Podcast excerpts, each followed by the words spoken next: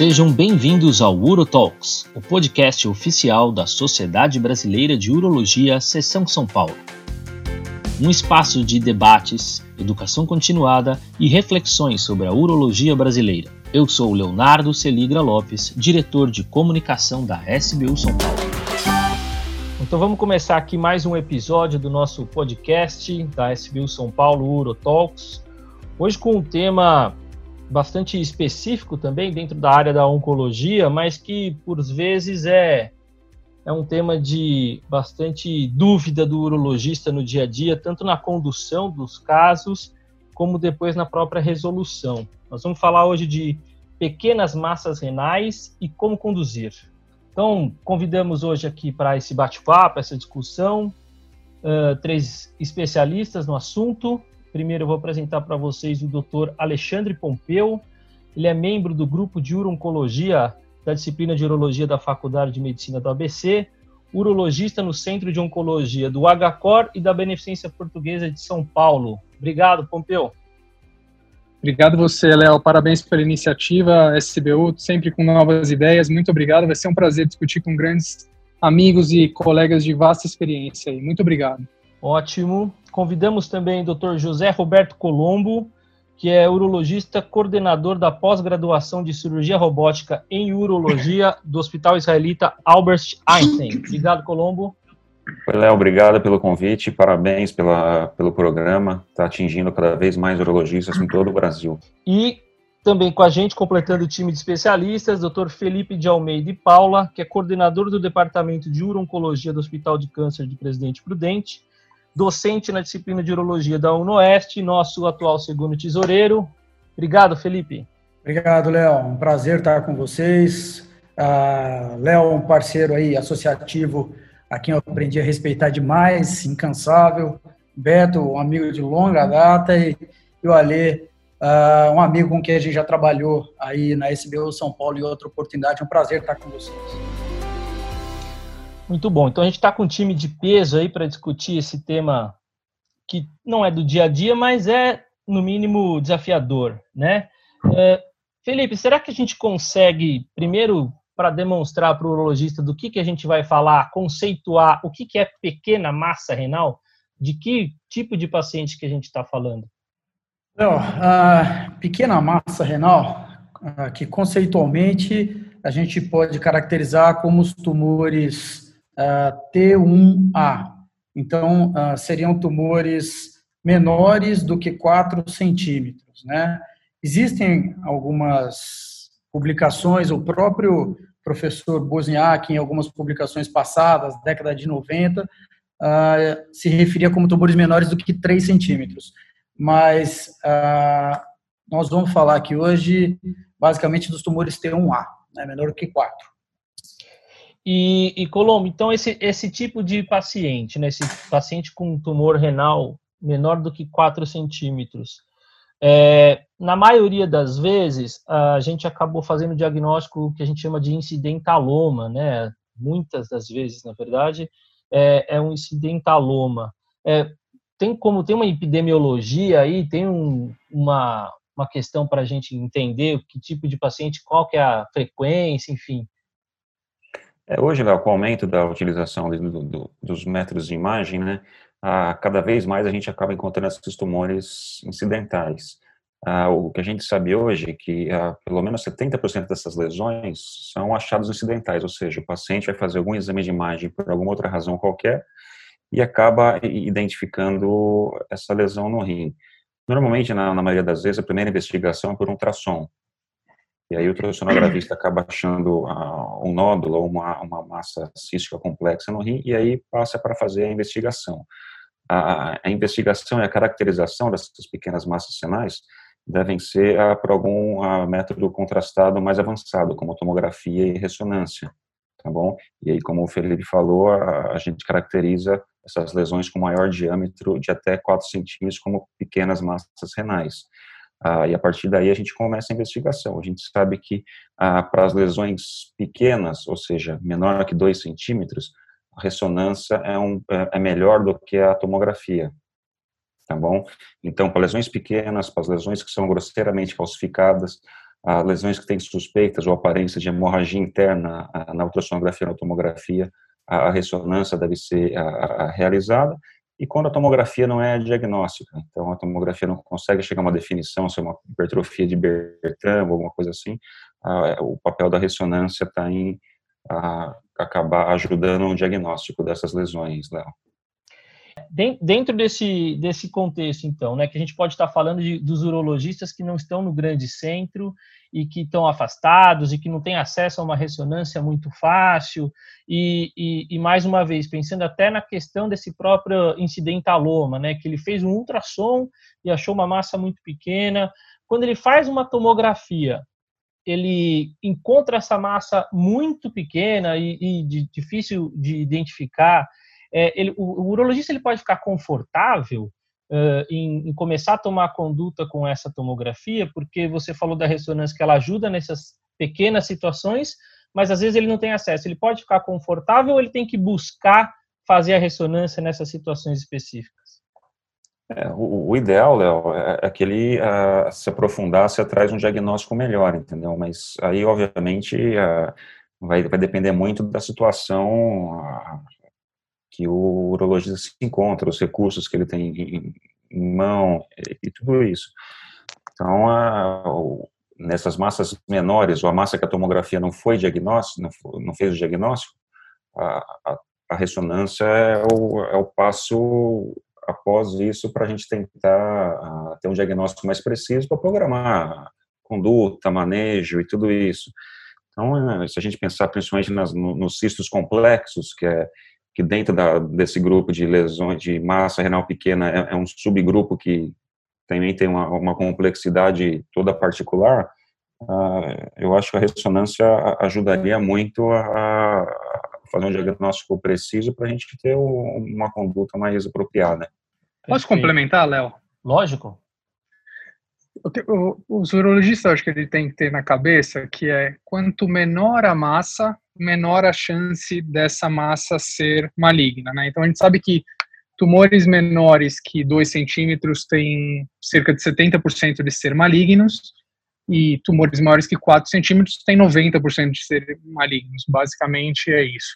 O que, o que é importante ressaltar é que, nesses casos, a maioria desses tumores, eles menores que 4 centímetros, então falando de pequenas massas renais, eles são tumores de baixo grau de agressividade, não são tumores agressivos, na maioria. Claro que tem as suas exceções, mas aqui na maioria são tumores de baixo grau de agressividade. Então, para aqueles, aqueles urologistas onde a ressonância não está na mão, como o Betão muito bem sugeriu, para pequenas massas renais, a tomografia pode auxiliar, e essas informações, falando que tumores menores de 2 centímetros, boa parte deles são benignos, talvez a gente possa seguir esses pacientes e repetir uma tomografia seriada daqui a um tempinho para ver o crescimento, a taxa de crescimento desses tumores.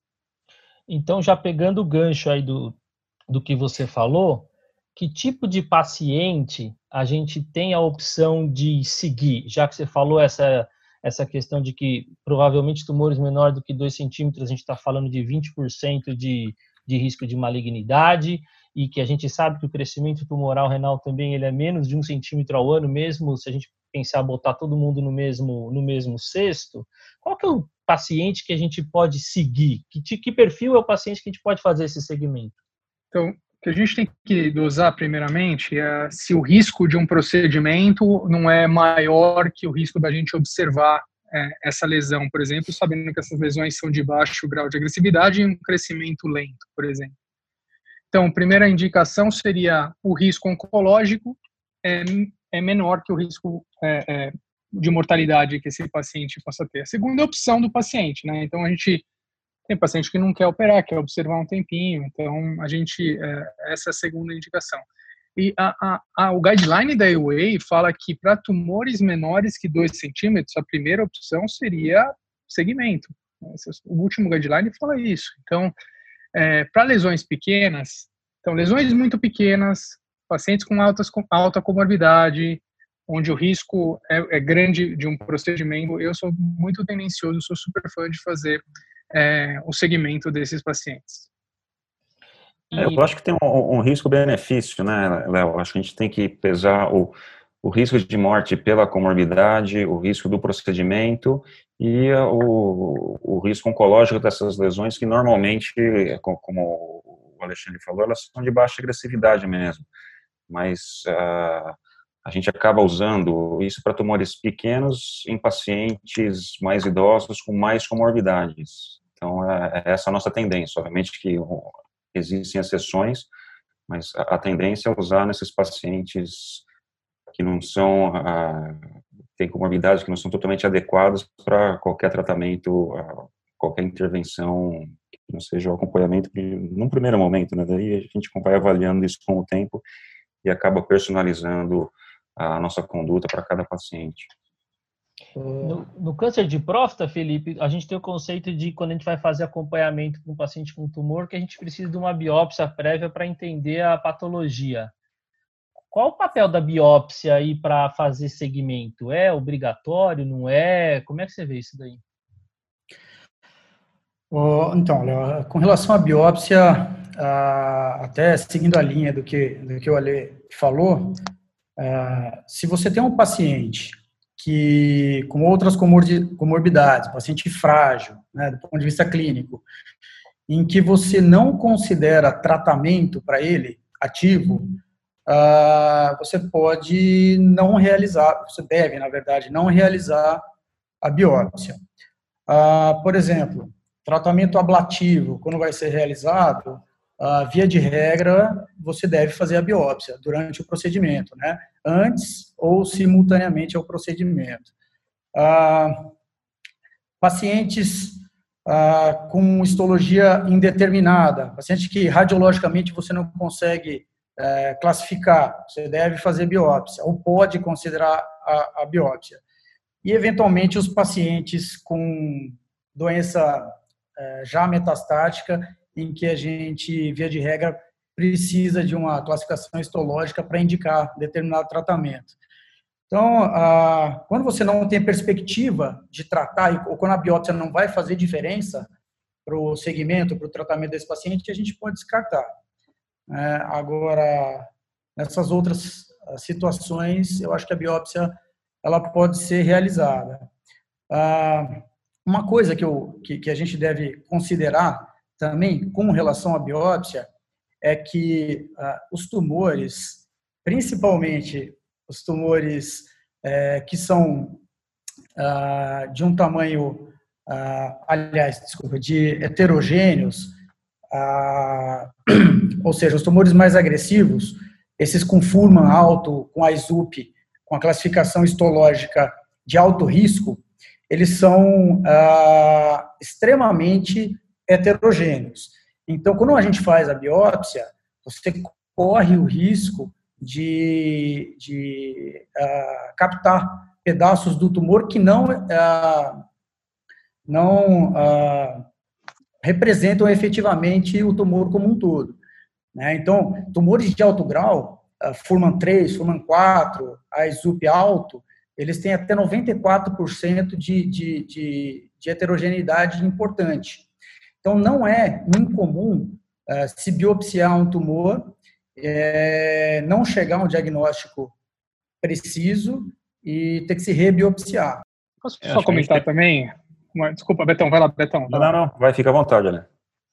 Só para complementar o que o Felipe falou, assim, é, a biópsia ela tem uma sensibilidade, ela vai dar o diagnóstico em cerca de 90% dos casos, mas ela, é que nem o Felipe falou, ela não consegue diferenciar, é muito difícil diferenciar entre graus de agressividade e muitas vezes ela não consegue diferenciar em algumas é, patologias é, peculiares. Eu não vou entrar aqui no mérito. É, com uma chance de, de complicação muito baixa, tem os trabalhos mostram de 1 a 5% de taxa de complicação, entenda-se hematoma ou, ou, ou infecção. Hoje em dia, com o advento de, dessas novas tomografias que a gente tem, uh, os radiologistas estão fazendo uma, uma classificação se chama Clear Cell Likelihood Score, que é como se fosse, fazendo uma, uma, um paralelo com o PIRADS uh, uh, da, da, da ressonância da próstata, onde 1 e 2 é uma baixa probabilidade de ser um carcinoma de células renais e 4 e 5 uma alta probabilidade de ser um carcinoma de células renais, e o 3 é aquela zona cinzenta onde eles não sabem uh, o que está acontecendo. Inclusive, foi um highlight agora da ASCO, que foi apresentado anteontem, é, virtual mostrando uma sensibilidade de 80% para carcinoma de células renais e de 86% para carcinomas não células renais, olhando só a tomografia, não precisando fazer a biópsia.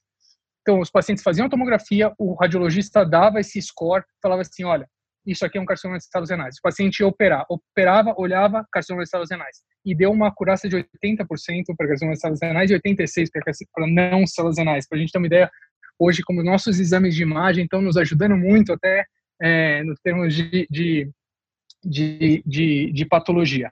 É claro que a gente não tem o diagnóstico de, do Furman, que é muito importante para nós urologistas, para saber como é que esse paciente vai seguir, o que, que ele vai precisar fazer, qual é o segmento desse paciente. Isso só realmente com a cirurgia, acho que a biópsia dificilmente vai dar isso. É, acho que com o advento dessas terapias ablativas, do ativo surveillance, a biópsia vem ganhando espaço. Então, historicamente, a gente usava quando tinha suspeita de ter uma malignidade hematogênica, principalmente linfoma, quando a gente tinha uh, um, um, primário de outro outro órgão, principalmente a pulmão, melanoma, e tiroide, que acaba dando meta para rim. Mas hoje a gente está acabando uh, utilizando mais, porque a gente segue mais pacientes, então quando a gente vai fazer a, a, a ablação, a gente acaba fazendo a, a biópsia. É importante lembrar que a, que a, biópsia é inconclusiva de 5 a 15% dos casos. Então, você pede a, biópsia do paciente, ele vai lá a biopsia e o, a gente não tem um dado. Quando a biópsia vem positiva, o valor preditivo positivo, quando ela vem câncer, a chance de ser câncer mesmo é mais de 99%. O problema da biópsia, quando ela não vem câncer, ou seja, o valor preditivo negativo, ele é só de 63%, ou seja, tem mais de 30% de chance do, desse tecido benigno ah, não ser a, a gente está escondendo um, uma neoplasia por trás disso. Então, a biópsia está cada vez tendo um, um, papel maior nas nossas decisões, mas ainda não é nem sempre, também não é nem nunca. Então, acho que a gente tem que uh, dosar quando a gente pede esse tipo de procedimento. E o que, é. que, vocês pensam de biópsia para lesões císticas, quando tem lesão cística? Que que você, qual que é o pensamento de vocês em relação a, por exemplo, um Bosniak 3, Bosniak 4, é, então, é, em fazer eu, biópsia ou não? É, eu não faço, eu não indico. Lesão cística eu, eu tento evitar, não, não indicaria biópsia. É, a maioria do, dos, dos radiologistas, uh, o, o consenso é que biópsia para esse tipo de lesão, quanto mais baixo for, tipo o, o Bosniak 3, o resultado ainda é pior do que o Bosniak 4. Então é, é difícil, porque você tem que acertar exatamente naquele septo. Uh, eu, eu, acho que aí uh, o resultado da biópsia fica. Você não consegue se valorizar muito. A quantidade de material vai ser mais fácil ter inconclusivo do que alguma coisa, né?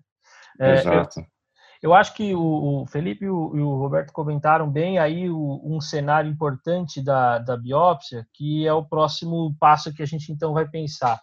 Quando o paciente não está, então, nesses critérios que a gente discutiu, para ser um paciente apto para vigilância, a gente pode pensar é, em fazer em fazer os tratamentos e uma das opções que a gente tem são essas terapias ablativas, né? Tanto o Felipe quanto o Roberto comentaram, que a gente usa a biópsia uh, num, num, tratamento, pelo menos no início ou em algum momento, ou conjuntamente com as terapias ablativas. Ale, você quer falar para a gente o que, que a gente tem de opção no Brasil aqui, primeiro, só para a gente introduzir o assunto de terapia ablativa? Aqui no Brasil, a gente tem, nos grandes centros, a gente só tem duas opções. Tem um terceiro nos Estados Unidos, mas aqui no Brasil só temos duas opções, que é ou a radiofrequência ou a, a, a crioablação. É, basicamente, elas podem ser realizadas ou guiadas por tomografia uh, ou por, por, laparoscopia, e a gente usa agulhas que uh, alcançam temperaturas ou muito baixas na crio ou muito altas na radiofrequência, que, uh, que são controladas por exames de imagem que, é, vamos dizer, é, matam as células tumorais. Basicamente é isso. E, é importante ressaltar elas... também que. Não, imagina, continua. Pode continuar. É importante, eu, eu ia exatamente completar, acho que essa sua próxima pergunta, entre elas, qual que é a melhor Isso. escolha, né? Não existe nenhum, não existe nenhum estudo randomizado mostrando, é, mostrando comparando radiofrequência e, e, e crioablação.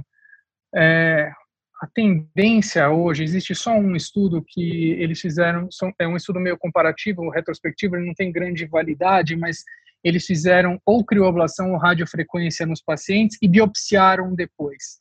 E os resultados da crioablação, do ponto de vista oncológico, foi melhor é, quando comparado com a radiofrequência. Então, do ponto de vista de complicação, foi absolutamente iguais. Então, não existe nenhum trabalho comparando as duas técnicas que com grande valor, mas a, a minha tendência sempre é fazer crioablação por, por ter mais experiência nisso. E você tem um paciente que você sempre indica a terapia ablativa? Você tem aquele paciente, este é o meu paciente para terapia ablativa? Então, a crioblação, ela fica para mim, eu não sei o que o Felipe e o Betão acham, a crioblação ela fica no meio tempo, no meio termo entre a, a surveillance, a, a, o segmento e, e, a cirurgia, né? Aquele aquele meio tempo. Então é aquele paciente com alto alta morbidade, alto risco de, de, de a cirurgia levar levar ele a uma cirurgia já com, com uma taxa de filtração glomerular mais baixa, uma, um certo grau de insuficiência renal, mas é, a gente quer fazer segmento nele, mas ele não, não quer. Ele quer fazer alguma coisa, ele tem o pavor de fazer é, é, segmento pelo risco de metástase, etc, etc. Então, eu acho que esse é o, o paciente ideal para se fazer a, a crioblação.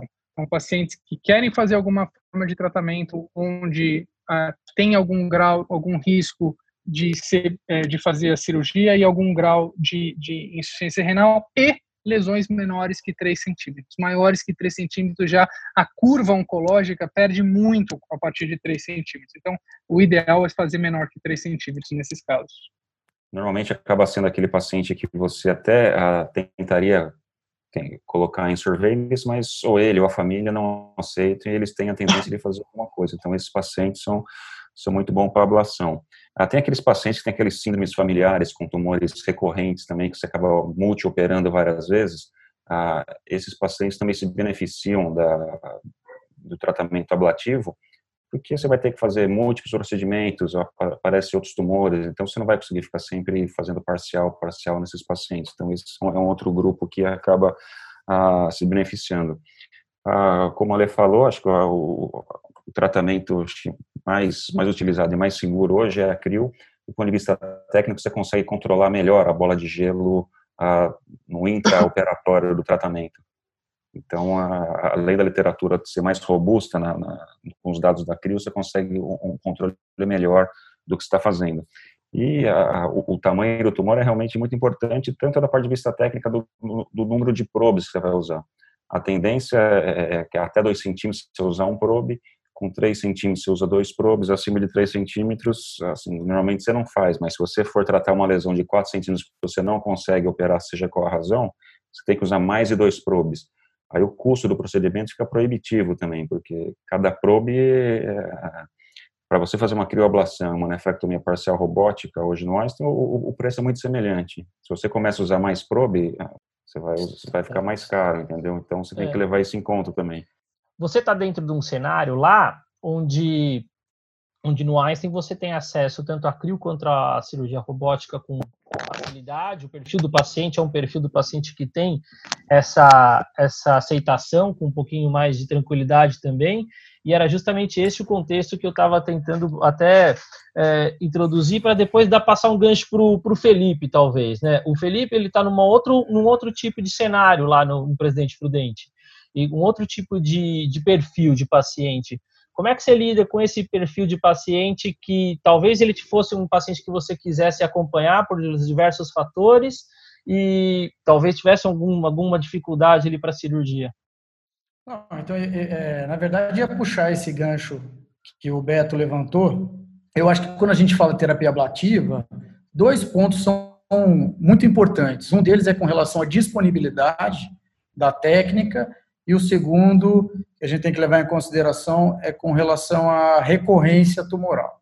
Então, a disponibilidade, é óbvio que a gente tem uma vivência diferente. Uh, a gente tem alguns casos de crioablação que foram realizados aqui, mas sem dúvida que as terapias cirúrgicas para a gente é, a disponibilidade é, é, é, plena, enquanto que a terapia ablativa é complexo, né?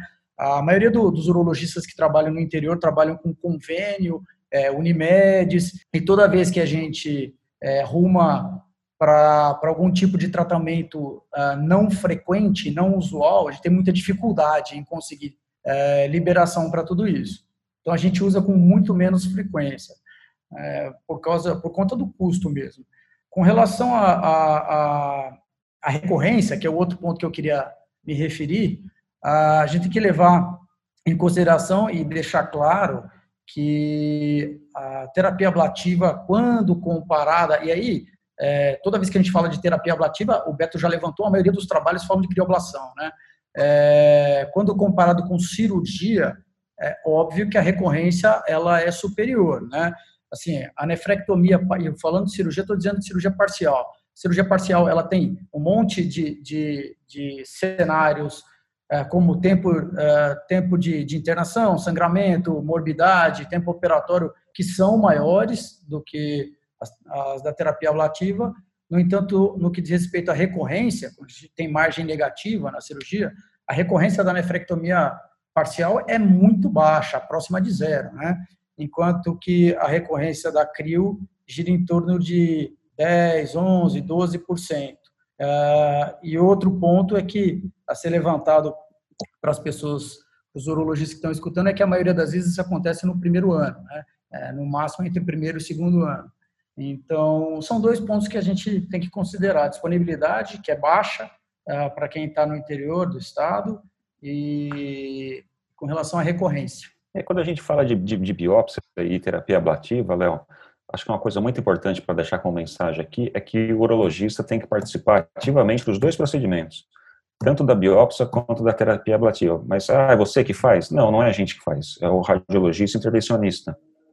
Mas eu acho que a gente tem que acompanhar o procedimento, a saber o, o que está acontecendo, porque se tiver alguma complicação, é certeza que o paciente vai virar seu. Então, acho que o envolvimento do urologista nesses casos tem que ser total. Ah, indiquei uma biópsia, vou lá acompanhar. Se eu cobro ou não cobro, aí vai de cada um, mas vou lá acompanhar o procedimento, eu quero ver, converso com o patologista. Normalmente, numa biópsia, o patologista está lá na hora para ver se o fragmento é bom o suficiente para depois não vir aquele laudo, ah, material é insuficiente, tem que fazer tudo de novo. Então, o ideal da biópsia é ter um patologista na hora. Mas o, o urologista tem que participar ativamente dos dois procedimentos, porque no segmento é ele que vai fazer, se complicar, é ele que vai que vai ser responsável. Então, acho que esse envolvimento é fundamental. Perfeito, concordo plenamente. Uh, então, a gente está num, num, num, contexto em que provavelmente esse paciente da pequena massa renal é aquele paciente que, na maioria das vezes, a gente vai ficar confortável e que o tratamento melhor para esse paciente vai ser uma nefrectomia parcial, né? Nós estamos falando aqui de lesões pequenas, então, nós vamos, a indicação para o tratamento para esse paciente é nefrectomia parcial. Eu, eu não vou entrar numa discussão de, ah, é melhor aberta, é melhor robótica, é melhor videopolariscópica. Não, não, não é esse bem a questão, o foco para a gente discutir aqui. Mas talvez da segurança de uma boa nefrectomia parcial. É lógico que nós vamos falar, se o cirurgião está confortável em fazer aberta, faça aberta, essa é a melhor cirurgia para ele, sem dúvida, mas a gente sabe que amplamente é, difundido aí já as técnicas laparoscópicas, quer seja pura, quer seja robô assistida. Então a gente já tem aí a maioria dos urologistas que se prestam a fazer uma cirurgia parcial com habilidades para esse ponto. Vamos tentar pegar alguns detalhes de, de cirurgia que a gente pode pensar em. em primeiro, um, uma coisa que a gente sabe que é bastante controverso, que não tem certo nem errado, né, Felipe? Você chegou a comentar alguma coisa é, de que não tem certo ou errado em algumas coisas. É, Clampear, não clampear, isso faz muita diferença de pós-operatório, recuperação, tempo cirúrgico. Só dá um panorama rápido sobre clampeamento aí para gente. Bom, Léo, com relação ao clampeamento, é, quando a gente fala de pequenas massas renais, né, é, a gente considerando um tumor é, preponderantemente exofítico, de fácil, fácil abordagem, é, uma boa parte das vezes a gente não precisa nem clampear, né? É, eu tenho, mas isso é uma coisa pessoal, eu tenho por hábito sempre deixar o hilo acessível para que se eu precisar eu poder abordar sem muita dificuldade. Então eu já começo a cirurgia, eu disseco, a não ser que seja uma lesão muito é, pequena, totalmente exofítica, e tudo bem. Mas caso contrário, eu disseco o hilo e deixo ele preparado. Ah, lesões pequenas e de fácil abordagem, eu inicio sem clamp.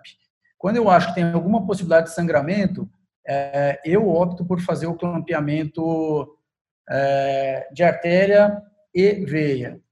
É, a gente sabe que é, tem alguns artigos já consagrados aí é, que você deixar a veia aberta definitivamente não faz muita diferença, né? A não ser que você não clampeie não clampeie o hilo inteiro, aí você vai é, pode ter algum, algum um problema, né? Se você não tiver clampeado, tiver mais uma artéria que algumas vezes está atrás, escondida, você clampeia a veia e não vê a outra artéria, aí você pode ter um sangramento até mais importante. Mas se você fizer o, clampeamento por completo uh, e deixar a veia aberta ou não, isso não, não vai fazer muita diferença. Então, a maioria das vezes, com pequena massa, excetuando-se massa endofítica, né? O tempo de clamp é muito baixo, né? Então, clampeamento abaixo aí de 25 minutos, 20, 15 minutos, a gente não tem é, nenhum tipo de lesão é, significativa do ponto de vista de é, renal, né? Com queda de, de taxa de filtração, isso não, não acontece. Então, eu tenho por hábito fazer dessa forma. Uh, se eu puder, eu não clampeio. Quando eu opto por clampear, eu faço artéria e veia. É, importante, acho que para o logista é lembrar dos desafios da nefrectomia parcial, né?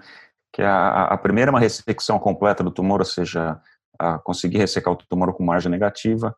A, a perda de parênquima, a gente sabe que tem que ser a, a menor uhum. possível. Então, não adianta você querer secar o tumor com uma margem gigantesca, porque você vai estar jogando néfron fora. E a, o, o, tempo de isquemia é, é, é, muito importante. Então, a gente sabe que esse conceito de quanto menos, melhor, uh, é, é, o que a gente tem hoje. Então, antes a gente tinha, ah, não, pode ser 30 minutos, 25, 20, ah, cada minuto conta. Hoje a gente sabe que a comorbidade e o parênquima de, de, de, de rim que você preserva está tá tendo uma, uma, participação cada vez maior na preservação do ritmo de filtração a, desses pacientes. Então, a, tudo isso acho que torna a nefrectomia parcial uma cirurgia bem desafiadora, não é, é, é uma cirurgia mais dinâmica do que a prostatectomia, por exemplo.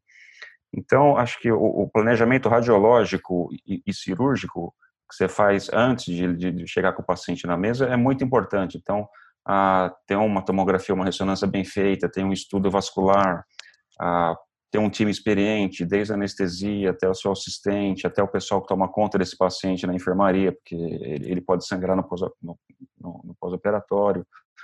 Você já ter na sua cabeça o planejamento cirúrgico, então, como o Felipe falou, você disseca o hilo, pode ser até que você não, você não use. Então, você tem que saber, ah, vou fazer, vou clampear a artéria principal, vou fazer uma isquemia seletiva, ah, vou fazer um early clamping, ou vou fazer com isquemia zero mesmo, fazer off clamp, tudo isso você tem que, obviamente, dentro da cirurgia pode mudar, mas se você tiver um planejamento, ah, isso tende a, a, minimizar a chance de você ter alguma complicação intra e pós-operatória. Uh, truques para intraoperatório e, lógico, baseados em dispositivos de tecnologia, acesso à tecnologia.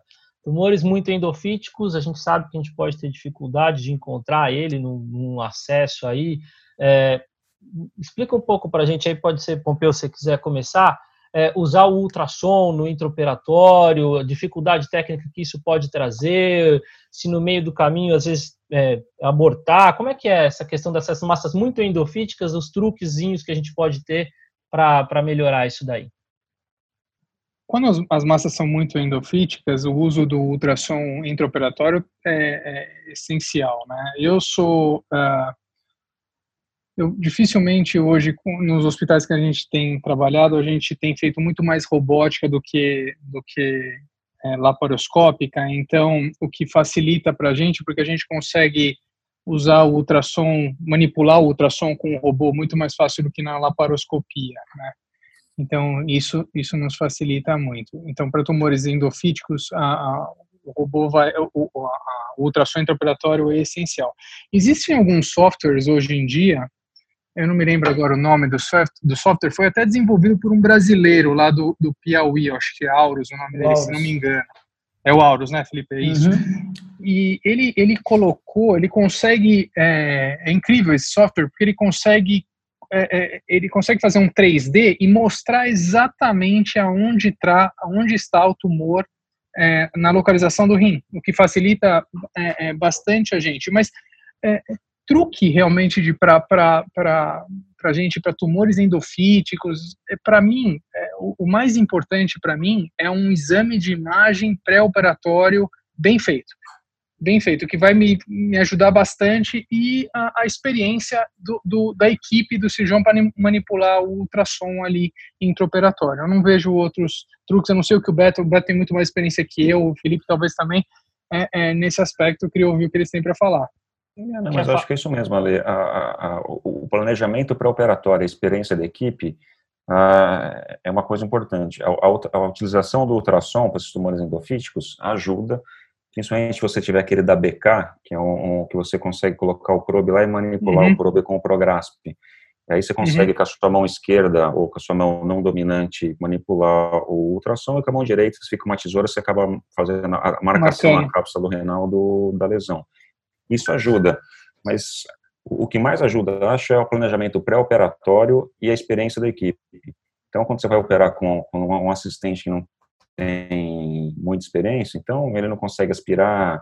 A, às vezes a gente tem que saber, então, quem que coloca o bulldog, na maioria das vezes, quando eu opero meus casos, quem, quem coloca o, o meu bulldog é meu assistente, porque ele já fez isso centenas de vezes, então eu confio nele totalmente, mas existem bulldogs, aqueles da Scalan, que você consegue também, você pegar com o Prograsp e você aplicar. Então, a, a experiência da equipe uh, é, é, é, o diferencial. Uh, no andar também, depois que o paciente saiu uh, do centro cirúrgico, como saber identificar a, a, as complicações de maneira precoce te ajuda em qualquer tratamento, entendeu? Então, as maiores complicações que a gente tem para nefrectomia parcial é basicamente sangramento e fístula. Então, a, acho que a equipe inteira, todo mundo envolvido com esse tipo de paciente, acho que a, a experiência só, só traz uma tranquilidade bem maior e uma chance desse, dessa cirurgia sair sem complicação. A respeito disso que o, que o Beto falou, Léo, a, a experiência do auxiliar, o Beto falou com relação à cirurgia robótica, né? Eu vou falar com relação à cirurgia laparoscópica, é fundamental. Realmente, ah, eu ah, concordo 100%.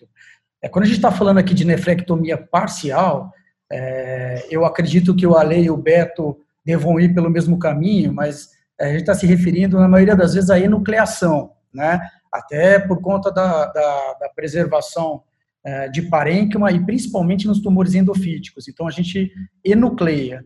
No momento da cirurgia, é, quando você está fazendo laparoscopia, é fundamental, porque o, o, o auxiliar com o aspirador, ele empurra o tumor e a gente consegue enuclear com tração e com manipulação de pinça.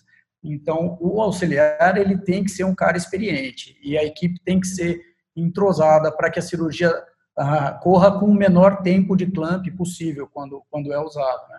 Isso é fundamental.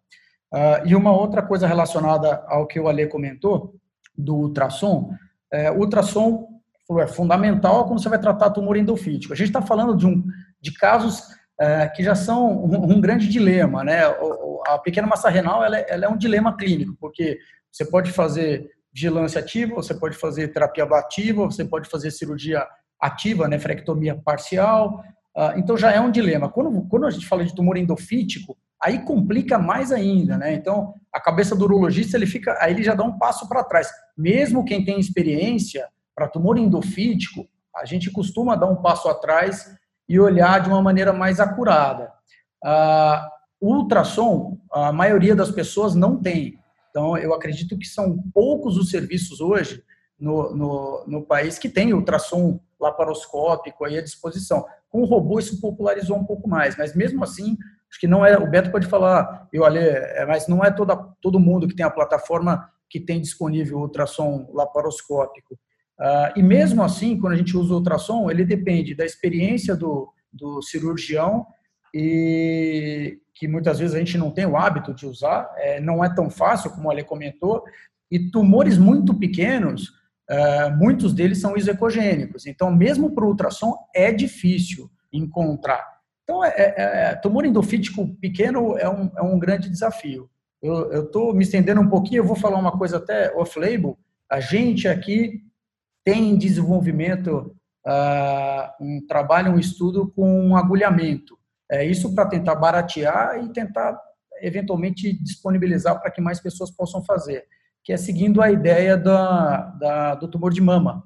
Então, a gente tem agulhado esses tumores, levado o paciente para o centro cirúrgico já com o agulhamento realizado e feito o procedimento minimamente, minimamente invasivo guiado por agulha. É um projeto que está em andamento, a gente está para publicar, mas é uma alternativa que eventualmente a gente possa oferecer para as pessoas que não dispõem ou para os casos que sejam de difícil localização.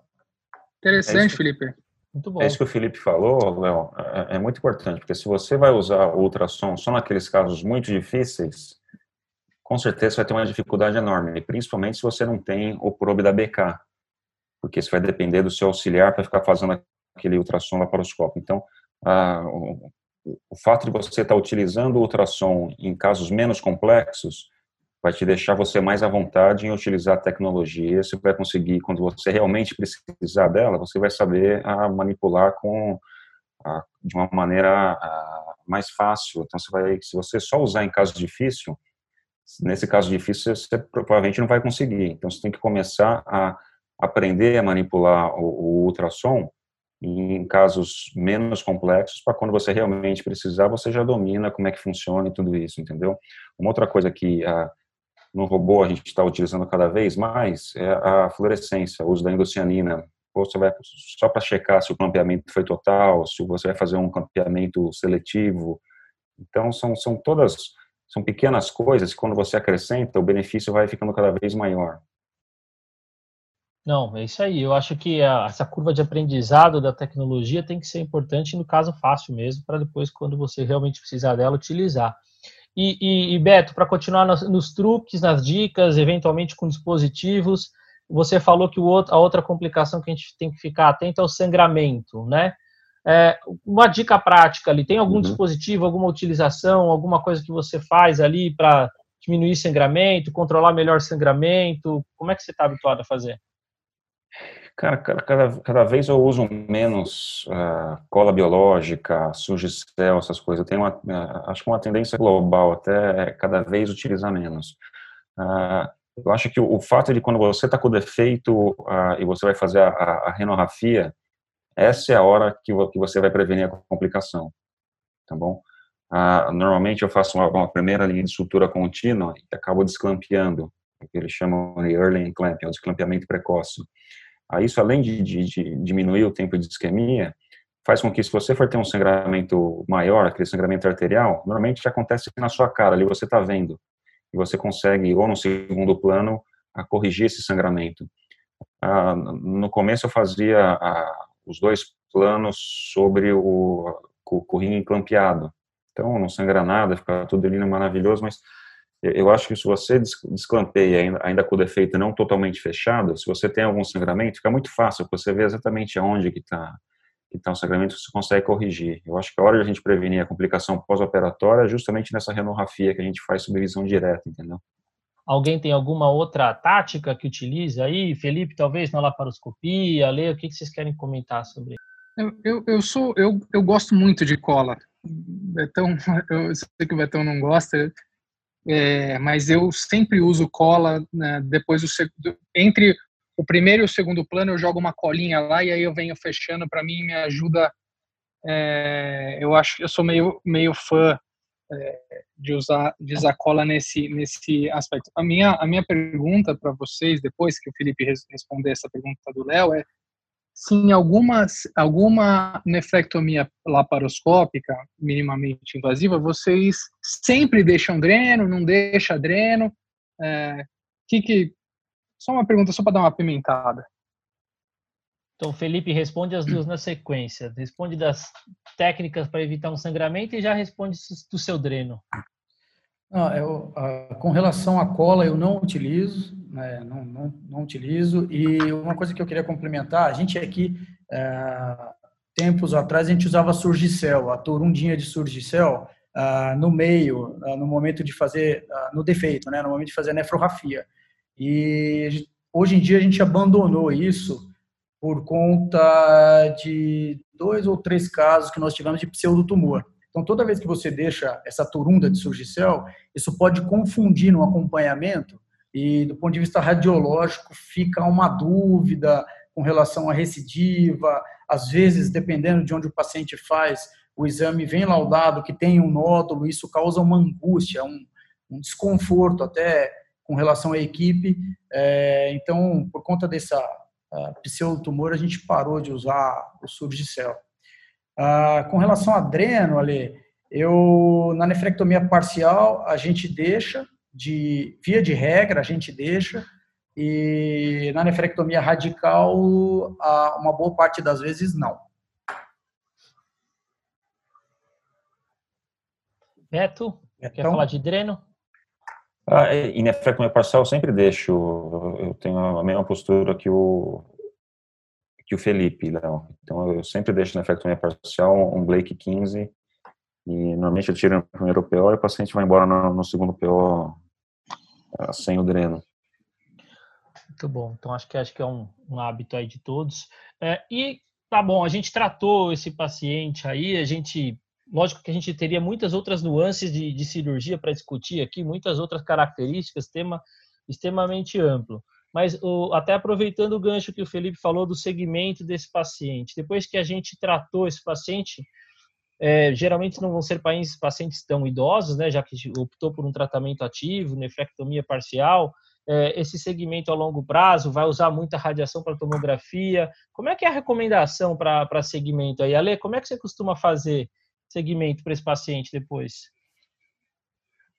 Léo, depende da patologia que eu achei. Isso para mim é essencial, o segmento desses pacientes. Então, se a patologia é aquela patologia clássica, né, um carcinoma de células renais, é, Furman 2, Furman 1, que seja, é, é, eu repito um exame de imagem com seis meses a um ano e, e vou seguindo assim é, é, anualmente. É, se é uma patologia mais agressiva, é, eu sou tendencioso a ser bem, bem, é, bem agressivo no segmento também. Repito exame de imagem com dois, três meses, já estou repetindo essa imagem, esses exames de imagem. Se é um papilífero 1, por exemplo, que é um tumor de baixo grau de agressividade, eu faço da mesma maneira, eu repito um, uma, uma, tomografia ou até mesmo um ultrassom é, entre seis meses e um ano. Basicamente é essa maneira que eu sigo esses pacientes. Alguém de vocês faz alguma coisa diferente? Acho que essa, esse segmento pode ser feito de outra maneira? Como é que é que vocês têm a prática?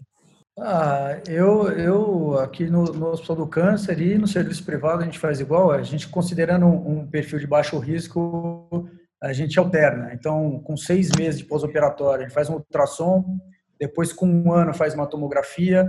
Com dois anos, um ultrassom. Com três anos, uma tomografia e aí passa a acompanhar a cada dois anos. Ah, no momento que você passa a acompanhar a cada dois anos, a gente só ah, comenta com o paciente que o risco de recidiva ele cai bastante, né, abaixo de 7, 8%. Mas alternando, ultrassom toma, ultrassom toma, até por uma questão de custo. Ah, desculpa. Ah, com relação a, a uma coisa assim, margem positiva, em nefrectomia parcial, enucleação, que muitas vezes é, um, é, um, é uma angústia, né? É, a gente não costuma intensificar o número de exames no acompanhamento, né? Então, não é porque esse paciente veio com margem positiva que a gente vai mudar a nossa sequência de solicitação de exames. E raio-x de tórax no primeiro ano, pelo menos. Muito bom, eu acho que, que é isso aí mesmo. É, a gente já está próximo aí do, de uma hora de podcast, então o trânsito já acabou, o pessoal já está chegando no hospital, daqui a pouco eles não querem mais ouvir a gente, então a gente pode pensar numa pausa aqui, a gente pode programar um segundo podcast se for o caso, mas eu acho que foi muito bom, um tema, como a gente falou no começo, difícil, extenso, mas que deu para a gente passar um panorama aqui para todos os uro urologistas. Eu quero agradecer, primeiramente, a todos, de, um, de uma maneira geral, foi bastante proveitoso. Eu aprendi bastante, como sempre, tenho aprendido muito nos episódios aqui. E vou abrir aqui também um espaço para vocês falarem o que quiserem no final aí, considerações finais, despedir, enfim. É, obrigado, obrigado Pompeu por ter aceitado o convite aí, participado com a gente. Obrigado você, Léo. Obrigado sociedade também. Eu que aprendi com meus colegas aí. Eu acho muito importante essas, essas discussões, principalmente em época de Covid, né? A gente está tendo uma tendência mais até fazer segmento em época de Covid do que operar mais. Então, eu acho muito importante essas discussões e eu estou aprendendo demais com todos esses webinars, podcasts que vocês estão fazendo pela SBU. Muito obrigado. Valeu, exato. Uh, Roberto, obrigado pela disponibilidade do seu tempo, pelas, pelos conhecimentos passados. Obrigado, Léo. Gostaria de agradecer a você, a, a SBU, ao Alexandre, ao Felipe. Foi um prazer e uma honra para mim estar presente aqui. E obrigado, Felipe, parceiro aí de gestão. Estamos ali na luta ali para tentar trazer aí para todo mundo ensino continuado, educação continuada da melhor qualidade, como o Ale falou, nesses tempos de Covid, a gente está tendo que se reinventar, mas obrigado aí pela, pelo tempo também e pelas informações novas aí que você passou para a gente nesse tema. Valeu. Valeu, Léo. Obrigado. Foi um prazer estar com, com o Beto e com o Ale. É, e eu acho que o podcast está se reinventando, mas ele veio para ficar. Já é um sucesso, né? Cada vez é, mais ouvintes aí. Então, eu queria agradecer o convite e convidar todo mundo a continuar escutando as edições do podcast da SBU São Paulo. Muito bom, excelente. E também queria aproveitar para reforçar o convite a todos. O Congresso Paulista de Urologia em novembro, que desta vez agora a gente modificou devido a essas circunstâncias da vigilância sanitária, enfim, ele vai ser um evento online então, com certeza, traremos aí inovações para essa área também e, e, faremos com que a gente continue uma discussão científica de qualidade e espero que todos continuem acompanhando. Obrigado. Você acabou de ouvir mais um episódio do UroTalks, o podcast oficial da Sociedade Brasileira de Urologia Seção São Paulo. Todas as edições estão disponíveis no site www.sbu-sp.com www.org.br e também nas principais plataformas de streaming. Nos vemos no próximo episódio. Até lá!